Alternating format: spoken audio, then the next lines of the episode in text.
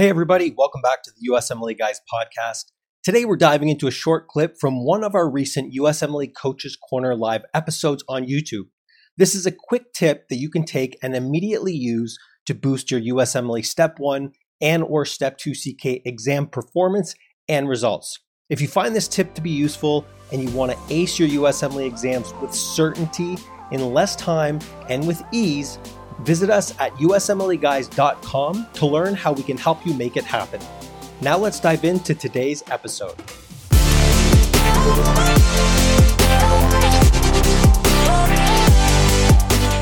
The the fourth huge mistake that we see constantly is using the first aid or any other review book to fill in your knowledge gaps.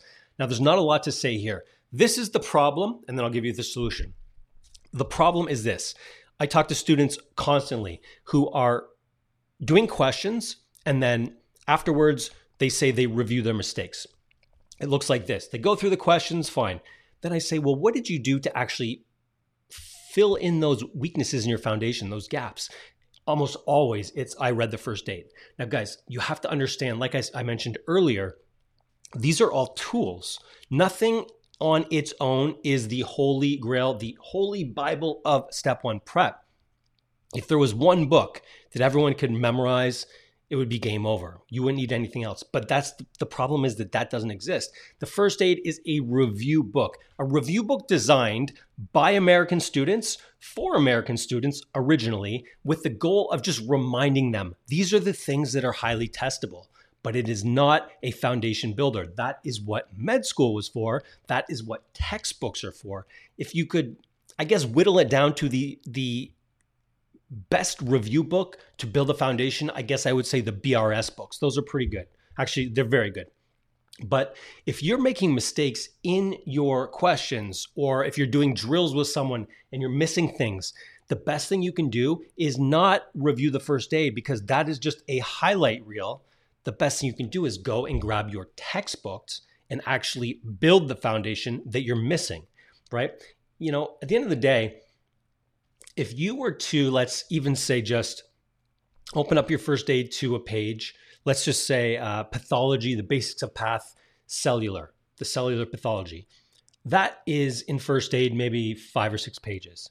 But if you open your Robbins book, you've got an entire chapter on that. And think about the differences there. One is the the textbook of choice for med schools on path.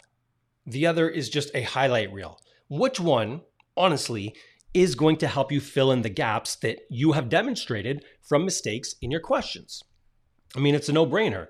And so if you are falling into this this category of using first aid to improve upon weaknesses that you have based on doing questions, that is a huge mistake. And that is not going to get you to where you need to be. Because, like I said, think of first aid as a highlight reel. It's showing you the highlights, but you need to be able to look at all the highlights and elaborate on them. And if you can't do that, you are not going to fill in the cracks of your foundation. Bottom line. So, what's the answer to this? Don't be afraid to grab a textbook. You guys should all have textbooks. If you don't, like I said, at the very least, the BRS books are great for this. But, you know, like if you have weaknesses in path, you can't beat the Robbins book, right? The, the actual book that we use in med school.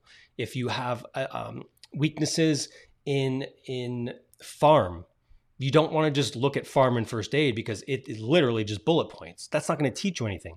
You actually need a book that has details, explanations, practice questions that will actually help you improve. And that, guys, right there, if you make that switch alone from taking your foundation resuscitation or building a lot more serious, I guarantee you, you will just instantly start to see that you improve a lot faster. You'll read the book, go do questions, and you'll start to get a lot more answers correct because at the end of the day, you have a foundational weakness. And if you can fix it, you solve your problem.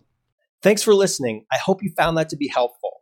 If you want more, be sure to check out our other episodes right here on the USMLE Guys podcast. And if you're ready to dive in and simplify your USMLE prep process, don't forget to head over to usmleguys.com.